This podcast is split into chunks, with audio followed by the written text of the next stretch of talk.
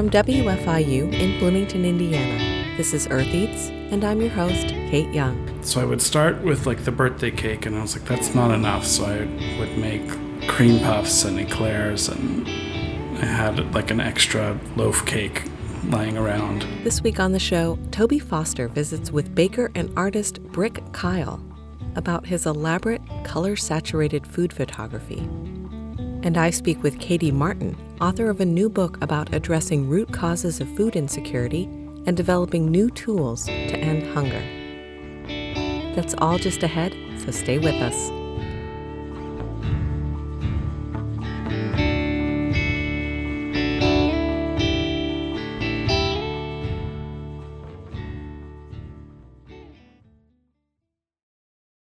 I'm Kate Young. This is Earth Eats. We're starting today's show with a story from producer Toby Foster. And one of them titled Party for Jessica, I bought this like adorable porcelain dog and made her a bunch of petit four and macarons, and she had a little party. I first met Brick Kyle when we worked together at the Owlery, a vegetarian restaurant in Bloomington, Indiana, where Brick still works as the baker. Hi, I'm Brick Kyle. I'm a photographer and baker and graphic designer in Bloomington, Indiana. I was always impressed with his ability to constantly come up with creative, new ideas for vegan desserts and his knack for bright, fun decorations for every different season or holiday particularly his Halloween inspired designs. Definitely the Owlery, like I, I, can base things off of vanilla or chocolate, and there's like a, a lot of roadblocks to that, but it's fun to get creative with like different sprinkles or like the candy eyeballs and different fruit flavors. There should never be anything just plain, I don't think. I wanted to talk to Brick after I attended a recent art opening that he was a part of. He was showing a really delightful series of photographs that all centered around food. Each one is wild and colorful, packed with different foods and beverages, surrounded by things like glasses, mugs, teapots, candles, books, plants, little statues, almost like a scene from a Where's Waldo drawing. I asked him where he got the inspiration for the series. So, like, over the pandemic, it was the first time I'd had where I had like buckets of time and a little bit of expendable income due to the unemployment. And so I started getting obsessed with finding different hobbies to fill my time. So I went and I like started investing a lot of time into learning how to bake and finding the things that I wanted to, to make, like little French pastries and cupcakes and cakes and whatnot. And I got really into learning about how to take like food photography and coming from like taking portraits of drag performers it involves like a lot of color and sparkle and different like lighting scenarios. So i wanted to apply what i knew from drag photography and portrait photography and do it with food. And i have like a surplus of tchotchkes and platters and boards and stuff. So they're my little displays. I wanted to know more about the process of staging and taking the photos, the steps that go into the actual arrangements, and the techniques used for the photography itself. If I have everything baked, setting up and shooting takes like three hours. I take bites out of the food and put it in with like displays. There's little secrets everywhere, like where I march gummy bears and spill bourbon and cut open cake and drip frosting. I, it's a very messy process. I learned about harsh lighting, so there's like never any like diffusion from the strobes that I use. So like normally you would make it really soft lighting if you're doing food and make it, you know, look approachable and edible. And I wanted to make everything crunchy and crispy and kind of reminiscent of like 70s dinner party salmon platters or like something gross but filled with like pink and purple sweets. I asked him to describe a little bit about how the process starts. I really wanted to make the milk bar birthday cake. It was, I think a lot of these were around my birthday, so it was just like I couldn't celebrate with anybody, so I might as well make the things I wanted to make or buy. So I would start with like the birthday cake, and I was like, that's not enough. So I would make cream puffs and eclairs, and I had like an extra loaf cake lying around. So it would start with like either a pastry that I wanted to make or like a tchotchke that I had that I wanted to feature. And one of them titled Party for Jessica, I bought this like adorable porcelain dog and made her a bunch of petit four and macarons and she had a little party. Party for Jessica and several other prints are available on Brick's website, brickdkyle.com. I can definitely see the 70s dinner party inspiration in this one, with the bright pink pastries, bubbly red glass candle holders, and retro cake stands. You can also find Brick and his photography on social media.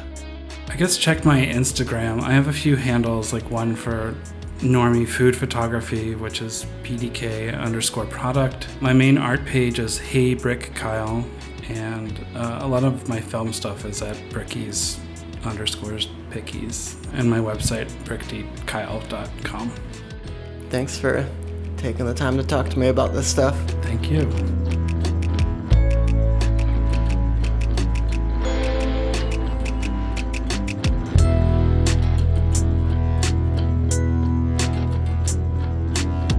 That story comes to us from producer Toby Foster.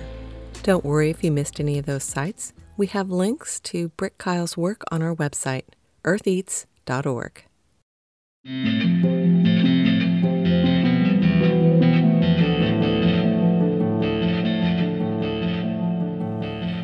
We'll be devoting the rest of the show to a conversation with Katie S. Martin. She's the executive director of the Food Share Institute of Hunger Research and Solutions and the author of the book Reinventing Food Banks and Pantries New Tools to End Hunger, which came out in early 2021 from Island Press. Regular listeners will know that I have an ongoing interest in issues of food security. We've addressed it a number of times on the show, and I'm always excited to hear from people who are approaching the topic from new perspectives. Often, the stories I hear in food media are reports about how long a line was at a food bank or how many more people have needed food assistance during the pandemic, followed by a call for donations to food drives. Having worked in the food assistance field myself, I know that the issues are much more complex than pounds of food and numbers of people needing aid. That's why I wanted to talk with Katie Martin. I'm Katie Martin. I'm the executive director of the Institute for Hunger Research and Solutions at Connecticut Food Bank slash Food Share in Connecticut. Can you tell me more about that organization? What what all does it encompass? So, we are a regional food bank and we're a member of the Feeding America Network, one of 200 food banks across the country. We are a food bank in that we collect and distribute millions of pounds of food to local food pantries, meal programs that then distribute food directly to individuals. And through the Institute, we serve as a resource for other food banks, food pantries, and community partners to build the capacity to create more holistic and long term solutions to the problem of hunger. Can you tell me a little bit about your background and how you found, you know, what was your entry point into the charitable food system? When I was an undergraduate studying at Indiana University in Bloomington, Indiana. I was studying political science and I am originally from Dayton, Ohio. And so I reached out to my congressman from Dayton uh, to do an internship to build my poli sci repertoire and I interned with him, and it really shaped my focus on the issue of hunger specifically. Congressman Tony Hall from Dayton has been a lifelong advocate for anti hunger work domestically and internationally, and that really honed my interest specifically on this preventable problem of hunger in a wealthy country like the United States. The book is Reinventing Food Banks and Pantries New Tools to End Hunger. And the book is really it's a guide for food banks and food pantries w- with the idea of really reimagining what, what they do and how also you you talk about a paradigm shift in how we talk about hunger. Can you explain what you mean by that? Sure.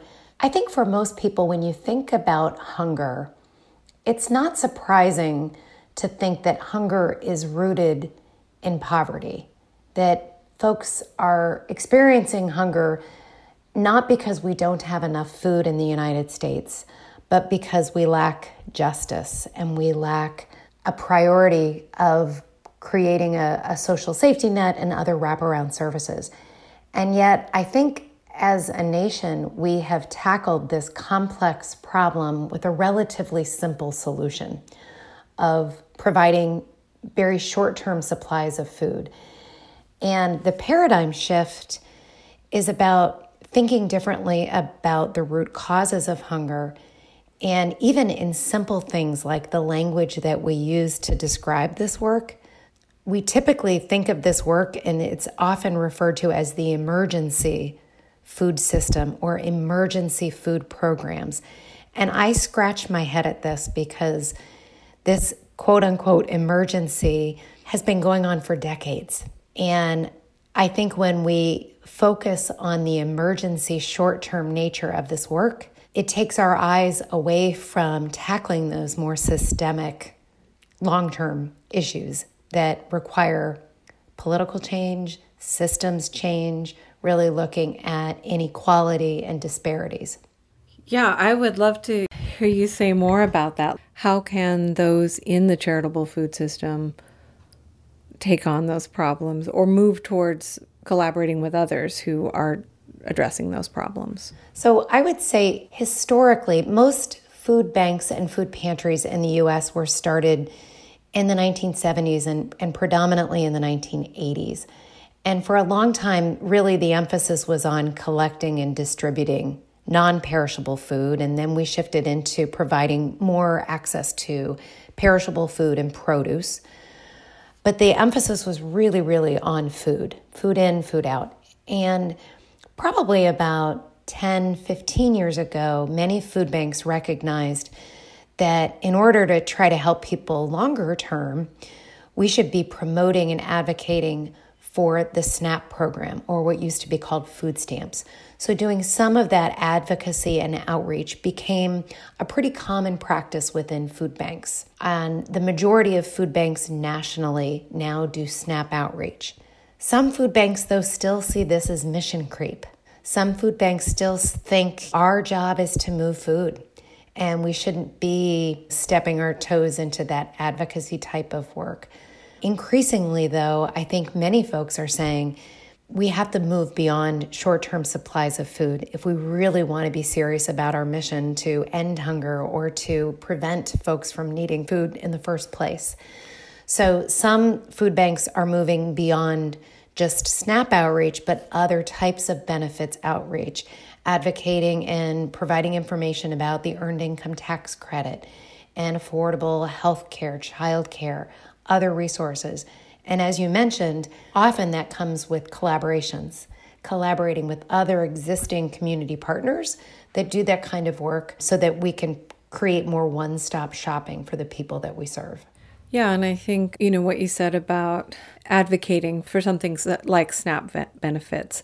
I think that people who maybe aren't that familiar with the charitable food system might not really think this through, but putting dollars in people's hands to go to the grocery store allows them to not only choose what they want, but it also it provides that dignity that you also talk about in your book, which no matter how uh, welcoming and um, cheerful or a food pantry is, it's still not sort of the traditional way that people access food in our culture. And so it does feel stigmatizing sometimes to to go to those places. And so I don't know. I just I just wanted to point that out that like Snap is it's more efficient in a lot of ways and it really allows the choice, the dignity, kind of the convenience. I just think that that's something important to point out. Well, and I'll just build on that that in addition to all of those benefits, SNAP dollars put funding right into the local economy. So it puts resources into small businesses and helps support the local economy. And people are buying the, the food that they need for their families. So it's it is absolutely um, a win win.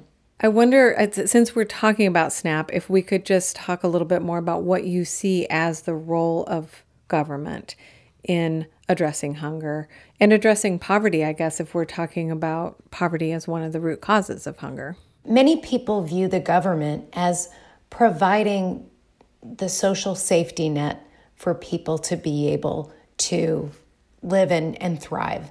The federal food assistance programs like SNAP, like school meal programs, like the Women, Infants, and Children program called WIC, are the first line of defense against hunger. So these programs were established predominantly in the 1960s, 1970s, and we know they work so that when kids get school meals, they do better at school, they're less likely to be absent, they're more likely to do well um, in their lives. When people are receiving SNAP, they have better health outcomes, etc. It's a good investment for a social safety net. Similarly, I would argue that we have a federal minimum wage, and the name implies that it's the minimum amount by which you would need to be able to get by without other types of assistance. And it has eroded so much over the last few decades. I write about in my book how, you know, when I was in high school, I made 335 an hour in minimum wage and it's now federally national level at 725. I mean, it's it just hasn't kept pace with all of the other expenses that we have today. So many municipalities, many states have higher minimum wages than that, but that really is the government's role to say this is this is the standard by which we need to have a minimum. And that's largely how the charitable food system evolved because there were cuts to those federal food assistance programs, and many people um, were having a hard time getting enough food. And so local well meaning people, primarily in faith based organizations, got together and said, We want to make sure that our neighbors have enough food many people would argue that really should be the government's responsibility. That should not be just for well meaning neighbors who spring up here and there. I'll also point out we sometimes create this dichotomy of what is the role for government, what is the role of charitable nonprofit organizations. But let's not forget the business sector, the private sector, and their role. So, yes, it's important to have a minimum wage that is livable, but employers need to be able to pay that living wage and to hire folks at full time where they have benefits to be able to support their families. Unfortunately, that does not always happen. So I think we need all three sectors to be involved to really address both food insecurity and poverty. You talked a little bit about some of the the wraparound services that you think a, a food pantry can provide other than just providing food. And also, if you want to take this opportunity to just talk a little bit about how you imagine food pantries being different than just a place where maybe you wait in line and take a box. Yeah, I I try to paint the picture of the difference between a traditional food pantry, what I refer to traditional meaning people wait in line often outside in all the elements and they get to the front of the line and they're handed a bag or box of food that volunteers have prepared for them.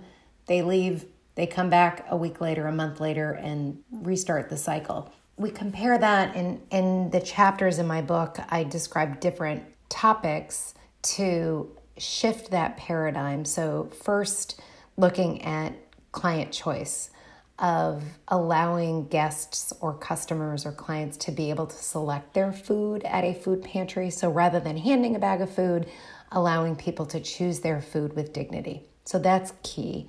I talk about promoting healthy food in different ways to not only focus on just the quantity of food, but the quality of the food. And then, like you mentioned, thinking of other wraparound services. So when someone's coming to get food, we know that they're very grateful for that food. They need that food for their families this week. But this can be a great opportunity to ask about and to offer additional services because the food is just the tip of the iceberg. Folks are coming not just because they need food, but they need other supports, whether that's education, employment, childcare, legal assistance, mental assistance, etc. And a food pantry can be a nice entry place for those types of wraparound services. And that's where collaborations are great.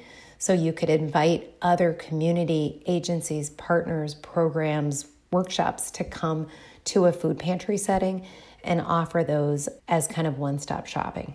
I'm speaking with Katie Martin. More from our conversation after a short break. Stay with us. I'm Kate Young. This is Earth Eats. If you're just joining us, my guest is Katie Martin. She's the author of the book Reinventing Food Banks and Pantries, and we've been talking about a paradigm shift in the way organizations address food insecurity. In conversations with a previous guest on our program, Amanda Nickey of Mother Hubbard's Cupboard, or the Hub as it's known locally, we've addressed many of the issues Katie Martin brings up in her book. The Hub has been a client choice pantry since its founding over 20 years ago. They include nutrition education, garden education, they offer a tool share program, and host other organizations for outreach in the pantry. They have an advocacy program that includes educating and involving community members in local and state level legislation that affects their lives. At the heart of their work is dignity and community building, and increasingly, their focus has shifted towards addressing root causes of hunger. With the pandemic, the Hub had to scale back much of their programming and focus on keeping staff and the community they serve safe while also providing food assistance and meeting the growing demand. We heard from Amanda Nickey in the spring of 2020 about what those changes looked like and the challenges they faced. I asked Katie Martin about the impact of the pandemic on food banks and pantries who may have already made the changes she suggests in her book or who may have been moving in that direction. I would say when COVID hit, in addition to all of the just how hard that time was when we can reflect back a year ago, for me, it was like a gut punch of recognizing there's no way that people can offer client choice in the same dignified way that we've been advocating for. It just felt like, oh my gosh, I felt like we were really making strides in that direction, that more people were getting ready to do that. And then it was like we're taking 15 steps backwards. I have a background in public health, and I so appreciate that, of course, we need to be careful for public health precautions during a health pandemic. I am really encouraged, though, that during COVID, I've heard a lot of really innovative things that have happened, that people have created new online systems for people to order from a food pantry or a food bank or even you know using a google spreadsheet to allow people to see what food items are available from the food pantry or food bank and allowing some level of choice so there's innovation that's happened you know i think part of offering choice is also asking our guest, what's your preference for how you select your food? Would it be easier for you? Perhaps maybe you have young kids and it's harder for you to get out, like to be able to come and do a drive through occasionally to get your food. That's choice also. So I think we're going to hopefully evolve from COVID, emerge from COVID with just a different mindset of we have to do things in probably multiple ways and, and hybrid ways because there isn't a one size fits all approach. I'm also hopeful that the timing of this book coming out, when everyone's had to change up their status quo, that people will be more ready for these kinds of changes.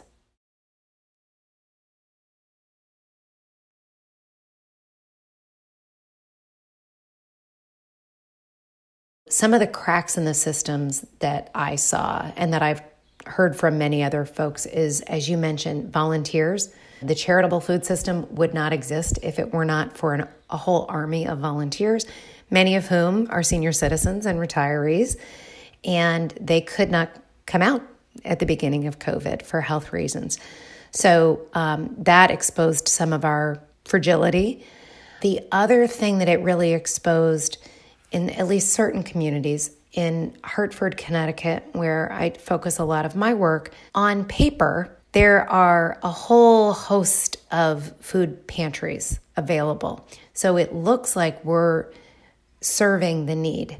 But during COVID, we realized that many of those food pantries are open one time a month, two Tuesdays a month, very limited hours and days of the week. So, when we saw the surge in demand of new people, newly unemployed, newly in need of food, many of those, our traditional pantry programs, didn't have the capacity to bring on additional people in hours.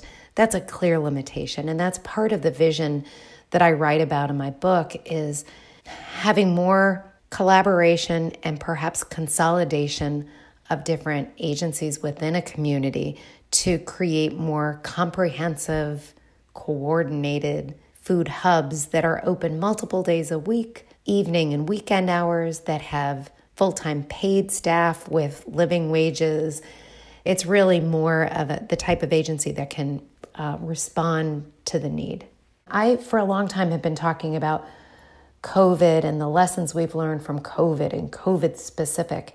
But I've been starting to shift that of referring more to 2020. That not only was it this public health pandemic, this global pandemic, but it was also the murder of George Floyd and our renewed awareness of systemic racism and the structural inequalities that existed before the pandemic hit, but wow, did that come full focus for many of us. I bring that up just because, you know, it reveals who's most at risk for food insecurity and then how we tackle those issues. So, you know, when we only focus on food, that's that's a a short-term solution when we recognize the underlying issues of why certain groups of people are much more at risk for food insecurity, then we look more upstream at more systemic solutions and why those the advocacy groups and bringing people together at the community level to talk about what's not working why that's so important. Could you say more about that and how how you think food food pantries and, and food banks like us too can can begin to address some of those issues or start that process. So an easy example is when a food pantry offers SNAP outreach and helping members enroll in SNAP. You could think that of that as pretty transactional. You're providing information, you're doing it in a confidential way to make sure you take down all their information and so that they can apply and enroll in the SNAP program simple, easy. It's not, well, not super easy, but it's pretty straightforward. If, on the other hand, you think of that as an opportunity to engage and to understand, you know, you're asking a lot of questions when you're filling out a SNAP application. And you're understanding what some of those challenges and struggles are, but also their perhaps their dreams, their hopes for getting back on their feet you could use that as, as an opportunity then for advocacy building. And then when SNAP funding is threatened or when there's legislation up for renewed funding for the SNAP program, you could invite those people who you've had those conversations with to advocate and share their experiences to say, this is why SNAP has been helpful for my family. This is why those SNAP dollars are really important. So it's about building the relationship, having opportunities to share stories and that takes trust that takes time. You need to really i think sometimes it's it's training staff and volunteers about trauma informed care and recognizing um, how to engage in that kind of story gathering but it can be really powerful. Yeah i'm thinking about some of the things that that they do at the hub. They have you know dinners where people just get together and they'll have like a topic but you know they're sharing food and people are engaging on on an issue and finding their voice and how they might be able to to to push for change I really do want to stay on this topic about the structural inequality. And I think about things like what we talked about before fair wages, uh, living wages. You know, it just seems like if somebody's working full time and they can't feed their family and pay their bills and pay for housing and pay for childcare.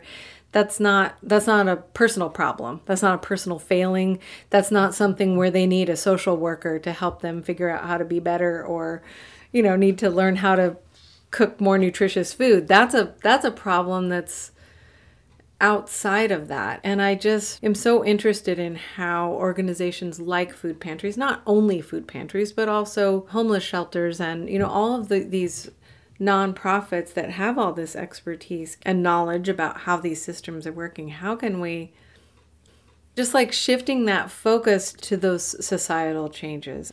I think it's acknowledging that that those are at the root of hunger and food insecurity.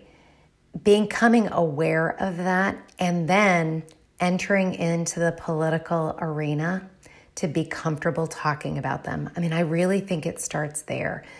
For a very long time, I would say almost all food banks really kept outside of the political arena. They were apolitical, it was very bipartisan.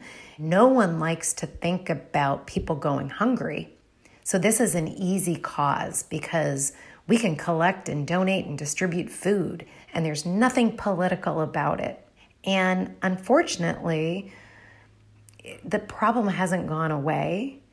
And when we recognize and if we get really clear that this is rooted in structural, systemic inequalities, I think it opens up opportunities for food pantries and food banks to raise our collective voice about these issues. If we banded together in one voice to talk about living wages, to talk about affordable health care, rather than staying silent on the sidelines, imagine the type of dialogue we might have at the national level. Imagine the type of changes we might see.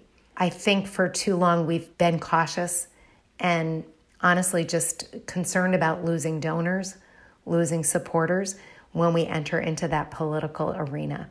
I'm hopeful that maybe some of these lessons learned of, gosh, how many Americans are clearly one paycheck away from needing food from a food pantry. I mean, we, we've all seen that now this past year. This isn't someone living under a bridge who's just really, you know, made poor choices in their lives. This is all of us. Well, do you see uh, the Feeding America network moving in that direction? And and you know, what about partnerships with you know Walmart? And then what about pressuring Walmart to pay living wages? You know, like does that get a little tricky? Absolutely, yeah. Uh, you know, it, it is the elephant in the room for sure. It is very complex. None of this is simple. None of this is, you know, just oh, we just go out and advocate for you know $15 minimum wage nationally and that's easy. No, it, this is hard, but I, I'm encouraged by the direction at Feeding America. Um, the relatively new CEO, Claire Babineaux-Fontenot, is amazing. She gets this work, and I think there are increasingly more food banks and food pantries who are getting on board with more of these advocacy issues and really stepping into the arena. Not all. And I think, you know, I definitely talk with food bank staff who say we're in a more conservative state and this is going to be harder for us. So there definitely are challenges, but we have a new administration and we have certainly a lot of lessons from this past year of the role that that government can play, the role that potentially private companies could play in this work. Yeah, I wondered when I first saw like all of those images of those long lines of cars in like stadium parking lots and like what impact does that image have on on people just on the public just to think about like that's how many people like you said are one paycheck away because i mean this was early on yeah. when people first lost jobs you know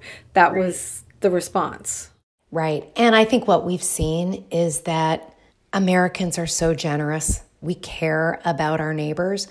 I think there has been an incredible outpouring of volunteer hours of new people coming to volunteer so people who you know had flexible schedules and were working from home and and chose to come out and volunteer and then lots of amazing financial donations to the charitable food system. And then I think it's our responsibility as food banks and pantries to use that funding wisely to really make longer term investments so that we don't maintain the status quo.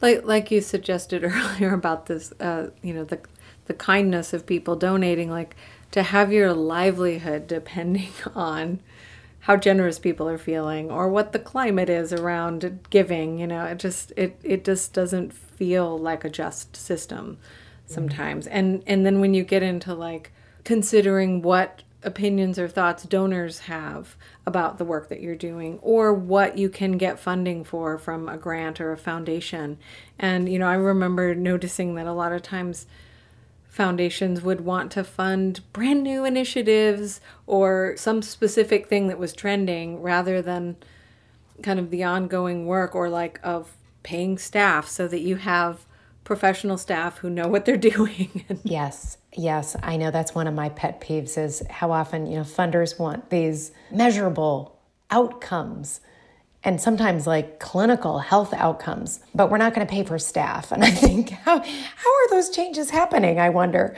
right? But I will say too, like, I think because funders are more interested in metrics and outcomes and are not as keen on just the outputs of, you know, we served more people more food, that that can push us to think more strategically about our work. And it's exciting. Um, we have new nutrition guidelines for the charitable food system that were created last year and adopted by Feeding or supported by Feeding America. And now, in addition to talking about the pounds of food that we distribute, we can layer in the nutritional quality of those pounds. And I think that opens the door for new types of funders and donors and supporters who recognize that food insecurity is a social determinant of health and food pantries can be opportune settings for reducing health disparities. So, having that emphasis on deeper outcomes can be beneficial. Since you brought up health and healthy food, could you talk a little bit, a bit about the sourcing of food for food banks and food pantries? Because I think a lot of people think it's just waste in the system or the store has excess stuff and donates it. And I know that's part of it, but there are other sources. And if you could just talk a little bit about what that looks like, what it has looked like. Yeah, I think a lot of times people think that the majority of food that comes into a food bank is from the local food drives because we're all familiar with local food drives. We've all participated with our schools and faith based groups and others. That represents typically less than 5% of the amount of food that comes to a food bank. Um, that may be more at a food pantry level. But the majority of the food comes from the retail sector, so grocery stores, and food manufacturers, so the companies that make and produce our food. A good chunk, maybe 20, 25%, often comes from government commodity food. So the TEFAP program, often states have some government food programs, and those are often relatively healthy and nutritious. Then some food from local food drives. It's really wonderful if it's also coming from local farms local community gardens, partners like that. So it's a variety of food. We often hear about nutrition education, and I'm a fan of nutrition education, but I think often we've been doing it in the wrong direction. We think that we just need to teach vulnerable, low income, food insecure families what they should be eating. And I think if we flip that around 180 degrees, we could ask them, what are the types of food that you want and need for your families? We know that there's demand for healthy, nutritious food, especially if it's folks from different cultures than the volunteers at a food pantry. It's helping guests educate us on, you know, what type of food they really want for their families. And then using the nutrition guidelines and data to educate our food donors of the types of food that our clients want and the types of food that are nutritious that we're looking for. So there really isn't demand for leftover holiday candy at food pantries. Yet that's often what we get donated. Yeah, and I I just remember giant sheet cakes and 30 count cupcake packs, you know, that are that are meant for a birthday party maybe, but end up in the food pantry and it's just not you know, it's hard to deal with that kind of stuff too. Logistically, mm-hmm. it's just a mess. I provide the great story from the Capital Area Food Bank in Washington, D.C. in my book. Nancy Roman, who was the CEO at the time, they had a strong nutrition policy and they were trying to discourage those types of donations in their food pantry. So they weren't distributing that many sheet cakes to their network. So they were kind of stockpiling them in their cooler at the food bank. So much so that like their cooler was overrun with sheet cakes. So finally she went to the grocery store that was donating so many of these and sat down and said, "Can you just tell me, you know, why why are you donating so many sheet cakes?" He had no idea that they were donating so many because it was out of sight, out of mind. It left their bakery at the grocery store. They didn't have to see them.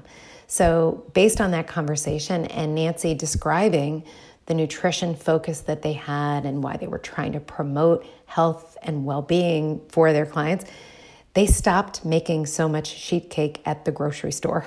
And it's just a matter of like thinking upstream. So, taking that nutrition education, but moving it in the other direction. My guest is Katie Martin of the Foodshare Institute for Hunger Research and Solutions. More from our conversation in a moment.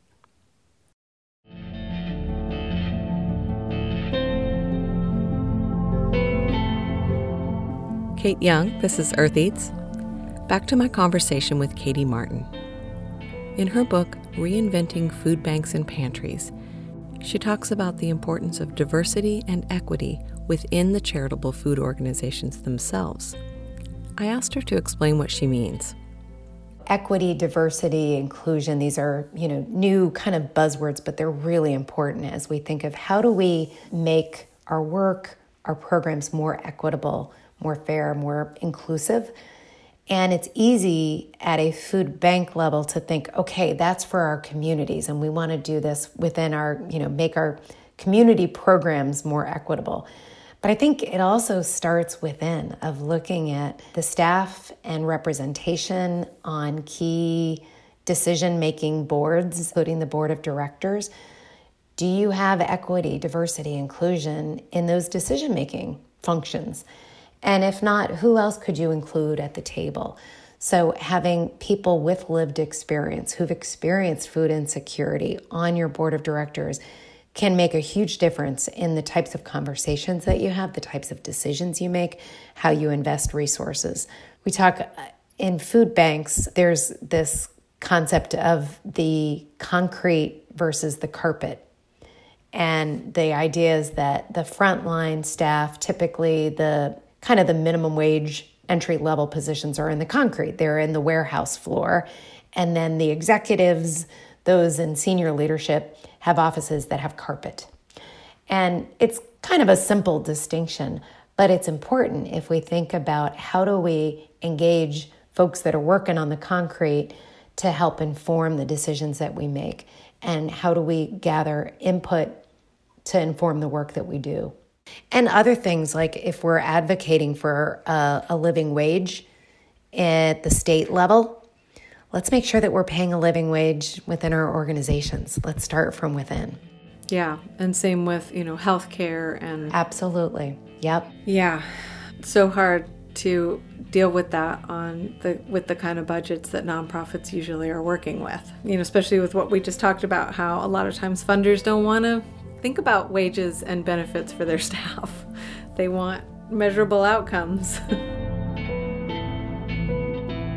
Can you talk about anything as uh, something that has really surprised you in doing this work or, you know, as you were working on this book, something that really stood out to you or surprised you or kind of knocked you off your feet?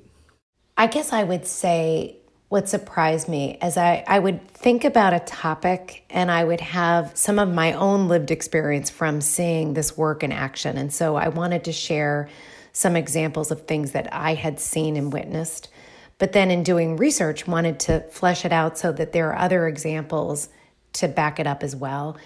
And I think what surprised me is there's just there's so many innovative, cool things happening in communities around the country and we have so much momentum for this work. So I'm a hopeful person. I'm a glass half full, but truly there's there's so much innovation already happening. We just need to continue to move forward. Do you believe it's possible to end hunger in America? It's a great question. And when I get asked frequently, people who will say, We've always had hunger, it was in the Bible, you know, we will always have hungry people. I think to some extent that's true. I think there is a segment of the population that will always need some type of basic charitable and or social service support. Folks that are struggling with a disability whether that's physical mental someone with substance abuse issues. There are a segment of a population that probably will need some other help. That doesn't mean they have to be hungry though. They may need other support to do that. But the millions of Americans who are food insecure and receiving charitable food assistance and also federal food assistance who don't want to be on the dole, they don't want to be receiving charity. We should reduce the number of people and households that are food insecure substantially. So I think there could be a role for food banks and food pantries for a long time in the future, but not the way that we function right now. I think right now it's set up where we don't have the social safety net and the federal response and corporate response for folks to be able to hopefully have a living wage and make ends meet. But when someone falls on hard times, my vision would be they would feel encouraged and welcome to go to a food pantry for help, but it would be it would be a quick springboard it would be like a trampoline effect. Like you go in and then are connected with other supports and resources, other skill building resources that you need so that it's a short term stay, that you're coming to get the food that you need. And this was really how food banks and food pantries were designed decades ago. It was meant to be short term. So someone would go, you would get food, and then you're connected to other resources to figure out like how do we help you support you longer term so you don't need to keep coming back here so the circle of people who would be going would be much smaller and then also maybe when there's a when there's a larger crisis like covid-19 maybe there's other agency you know other institutions that can rise to that challenge so that a food pantry or a food bank doesn't have to be the resource, have to be big enough to be able to handle something like that. That's right. And I think to get to that vision, we need more of that systemic political change to happen to support folks so that they're not living paycheck to paycheck. So that has nothing, the fact that before COVID, 40% of Americans said they could not withstand an unexpected $400 expense the charitable food system wasn't there to respond to that. That that's at the systems level that we've had income inequality that has grown so that people can't afford their basic needs. Right. Right. So for the listener who is saying, "Well, well then what should I do?" Because of course, especially now, these organizations do need support. But in addition to that, what would you recommend someone do who wants to help on that more kind of systems or structural level?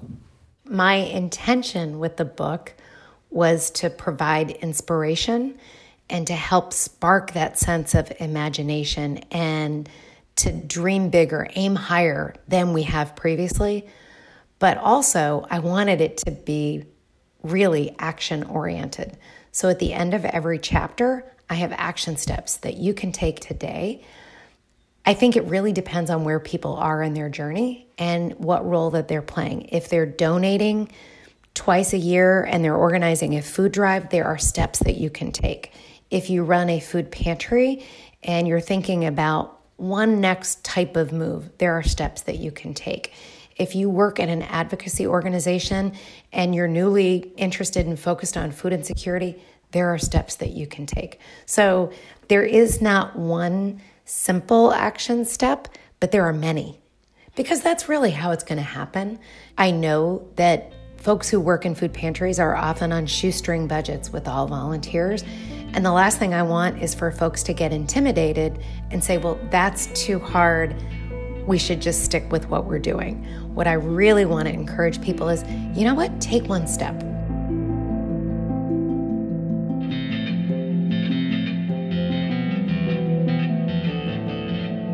I've been speaking with Katie S. Martin, Executive Director of the Foodshare Institute for Hunger Research and Solutions. She's the author of Reinventing Food Banks and Pantries New Tools to End Hunger, published by Island Press in 2021. Find links on our website, eartheats.org.